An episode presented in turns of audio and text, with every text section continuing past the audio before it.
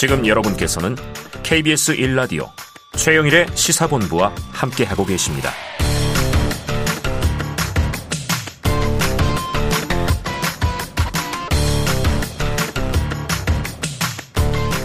네, 시사본부 매일 이 시간 청취자분들께 드리는 깜짝 간식 선물 오늘도 준비가 돼 있습니다. 초콜릿 맛 파이. 그 비싸다는 정의죠. 코너 들으시면서 문자로 의견 주시는 청취자분들에게 쏘고요. 짧은 문자 50원, 긴 문자 100원이 드는 샵 9730으로 의견 많이 보내주시기 바랍니다. 자, 주간 사건 사고 소식을 알아보는 배상훈의 사건 본부 시간이 돌아왔습니다. 배상훈 프로파일러 나와 계십니다. 어서 오세요. 안녕하세요. 자, 이게 지금 엄중합니다. 예. 신당역 사건이죠. 서울 신당역 화장실에서 동료 영무원을 살해한 이 31살 피의자 전주환 어제 신상 공개도 됐고요. 포토라인에 섰는데 자, 오늘 또 검찰 송치 모습도 보도가 됐어요. 어떻게 보셨습니까? 예. 그가 하는 말, 눈빛, 음. 그리고 질문에 대한 태도를 봤을 때 음. 어, 전혀 뭐 피해자에 대한 얘기 안 하고 음. 자기가 계속 그 미안하다고 얘기를 하고 네네. 기자분이 질문하셨잖아요. 네. 피해자에 대해 어떻게 생각하냐. 어. 전혀 대답을 안 하죠. 어. 피해자한테 미안해야 되는 거죠. 음. 피해자 가족한테 미안해야 되는 거. 근데 그냥 총체적으로 미안한 겁니다. 음. 그, 그러니까 지금 상황이 네. 사실은 불만스럽다는 표현입니다. 아. 그러니까 사실은 이 부분을 봤을 때 어, 전 이 눈빛을 보니까 예. 섬뜩하시지 않습니까? 어, 눈빛이. 그죠. 근데 뭐 저희야 이제 프로파일러는 아니니까 예. 사건의 전모를 알고 아, 좀 섬찟하다. 자, 그동안의 좀 범행 과정을 보면 이 배 교수님에게 포착이 된 전주환 어떤 인물입니까? 불균형적인 계획성. 그렇지만 망, 그러니까 일종의 망상적 어, 그 스토킹의 계획성은 분명히 존재하지만은 네. 부분 부분 이제 어, 계획성이 좀 틀어지는 부분에 대해서 음. 어, 이 임기응변적으로 그것을 음. 대처하는 그런 능력이 뛰어난 네. 그런 어 전형적인 일종의 자기 중심적인 이제 스토킹 범죄자. 네. 그러니까 이제 저희 거의 저희 범죄 분류로는 이제 애정망상 범죄라고 아, 하는데요. 애정망상 왜냐하면 범죄. 피해자는 이 사람에 대한 젠 일도 감정이 아니, 예, 없습니다. 예, 예, 예. 근데 이 사람은 피해자에 대해서 그냥 무조건적으로 우리는 사귀는 사이다. 어. 라고 규정을 하고 자기가 전제를 해놓고 전제를 해놓고 그래서 망상이라고 하는 겁니다. 근데 아. 여기서 망상이라는 건 정신적으로 문제가 있어서 망상이 아니라 네네. 그 상황에 대한 자기 나름대로의 판단이 판단이 있는 겁니다. 야, 그러니까 2년 가까이 그렇죠. 보통 한두 번 싫다고 하면 네. 물러나는 게 일반적인 관계인데 2년 가까이 350여 차례의 그렇죠. 스토킹을 벌였습니다. 자, 그런데 이제 이런 또 제도적인 이게 의아심이 있는 거예요. 직위 해제가 됐어요. 근데 이게 내부 전산망에 어떻게 접근을 할 수 있는가? 그리고 또 한 가지는 나중에 알려졌지만 음란물 유포로 벌금형을 받았었다. 과거에. 또 택시 기사를 폭행한 전과가 있다. 그럼 이런 과거의 범죄 전력까지를 경찰이 들여다봤다면 좀 위험한데 그러고 뭐 구속이나 사전 조치를 하지 않았겠는가? 일단 하, 어떻게 일단 공사에 취업이 된 거죠? 하나하나 보시죠. 형의 실효에 관한 법률에 의하면 5년이 지나면은 그거를 뽑아낼 수가 없습니다. 아. 그러니까 아마도 제가 이 전체를 모르지만은 네네. 전 개, 개인 정가를 알 수가 없지만은 네네. 음란물 유포 같은 경우는 그 이전이라든가 네네. 그런 상태에서 벌어진 일이라고 하면은 음. 서류상에 나타나지 않습니다. 근데 물론 흘러서. 물론 수사 자료나 정가 자료는 있습니다. 네. 근데 그거를 적극적으로 서울교통공사에서 음. 파악하려고 했느냐? 네, 네. 할수 있는 방법은 있습니다. 네. 근데 그걸 안 했던 것 같고 음. 폭행 정가는 이게 흔히 말하는 방위사불벌죄. 네, 네. 그러니까 네. 이제 서로 합의한 그런, 그런 형태라고 하면은 아마도 네. 교통공사의 내규상으로는 그게 어 별로 문제가 안 됐을 수 있다라고 어. 하는 거고 직위해제는 해고가 아니거든요. 네. 해고가 아니면은 실제로는 아이디 그러니까 내부망 아이디는 가지고 있었을 수 있다. 그러니까 직원으로서의 자격은 살아 있었다. 그러니까 그러면 징계 전에 네. 내부망이 어디까지 접근할 수 있는지에 대한 규정이 부실한 음. 것이 아니냐. 서울교통공사에. 네. 그게 문제인 거죠. 그러니까 이게 참 끔찍하고 안타까운 사건이 벌어지고 나서 하나하나 따져보면 네. 참 막을 수 있는 대목들이 있지 않았을까 하는 안타까움이 든단 말이죠. 범행 당일로 돌아가 보죠. 자, 노란색과 회색의 양면 점퍼를 입었어요.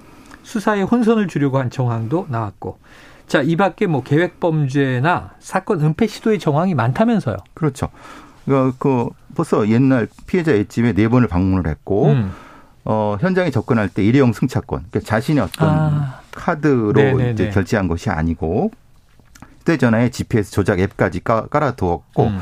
휴대전화로 인하는 위치 추적을 혼동을 두었고 음. 그러니까 여러 가지 면에서 나름대로 준비를 많이 한 범죄라고 네네. 보입니다.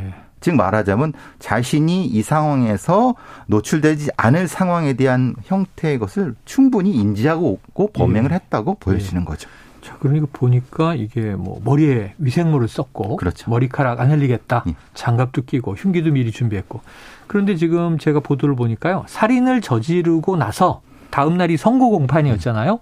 다음 날 재판에 나가려고 했다. 이런 진술을 했다고 하니까 그러면 이 살인 사건을 저지르고도 범행을 숨길 수 있다고 계산을 한 거였을까요? 음, 지금 상태로 봐서는 충분히 네.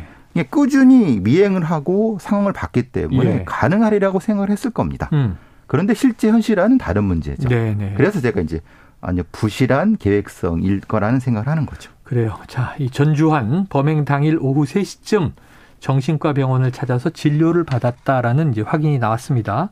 실제로 경찰 조사에서 자신은 우울증을 앓고 있고 우발적 범죄다 이렇게 주장을 했다고 하는데요. 그럼 이게 또 심신미약으로 인정받아서 형량 감경을 의도한 거냐? 이런 또 추측이 나오죠.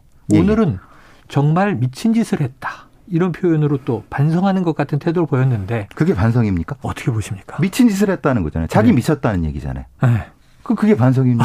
아, 그러니까 자신의 변명이죠. 이것도 의도된 계산이다. 어, 당연히 그렇죠. 그러니까 그러면 거기서 미친 짓을 했다 그러는 것이 아니라 네. 사과를 해야 되는 거죠. 아, 그것도 피해자 피해자에. 대해서. 근데, 근데 자신의 행동에 대한 변명이지 않습니까? 어. 미친 짓이라는 거죠. 어. 자기가 규정을 하지 않습니까? 어. 이게 굉장히 위험한 어. 범인인 거고 앞서 말한 대단히 상투적인 방법입니다. 네, 네.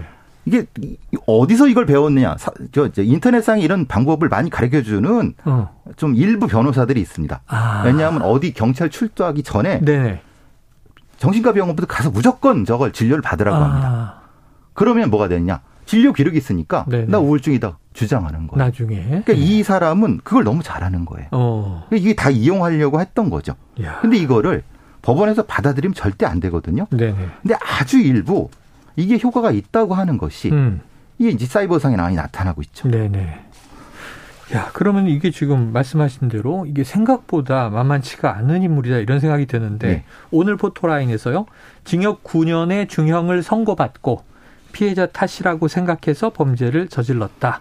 이 피해자 탓이라는 표현도 등장을 했고요. 자, 그러면은 지금 이 심리 상태 자체가 자신에 대한 죄보다는 아직도 피해자에 대한 원망이 더 큰 겁니까? 그렇죠. 그러니까 피해자 언급을 안 하지 않습니까? 아, 사과의 요, 의사도 없어 예, 보인다. 요 말만 하고 자신을 이렇게 만든 것은 네. 자신을 안 받아준 음. 피해자라는 겁니다. 피해자다. 예.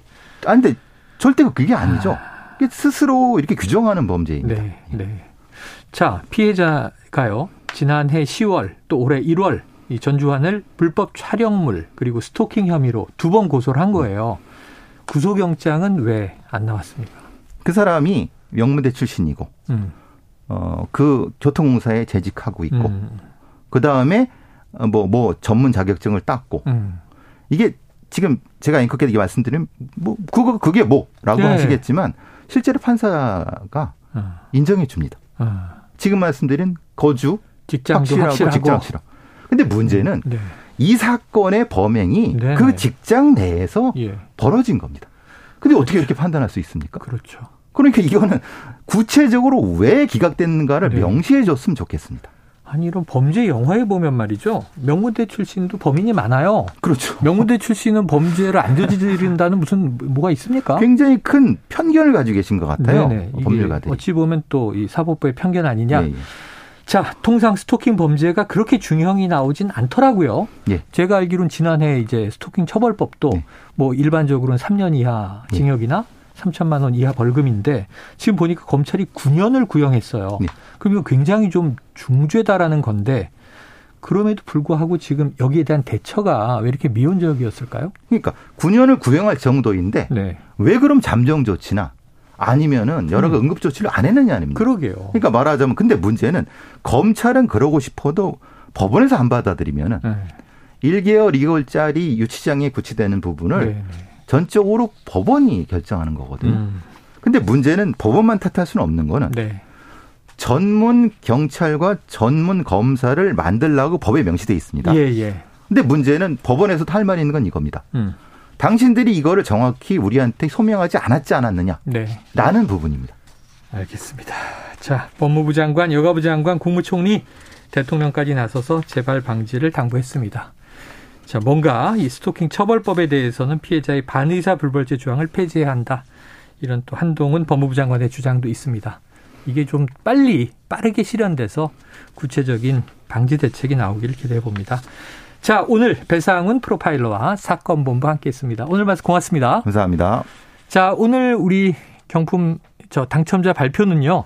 시사본부 홈페이지를 통해서 확인해 주시기를 부탁드립니다. 시사본부 오늘 준비한 내용은 여기까지입니다. 저는 내일 낮 12시 20분에 다시 돌아오겠습니다. 청취해 주신 여러분 고맙습니다.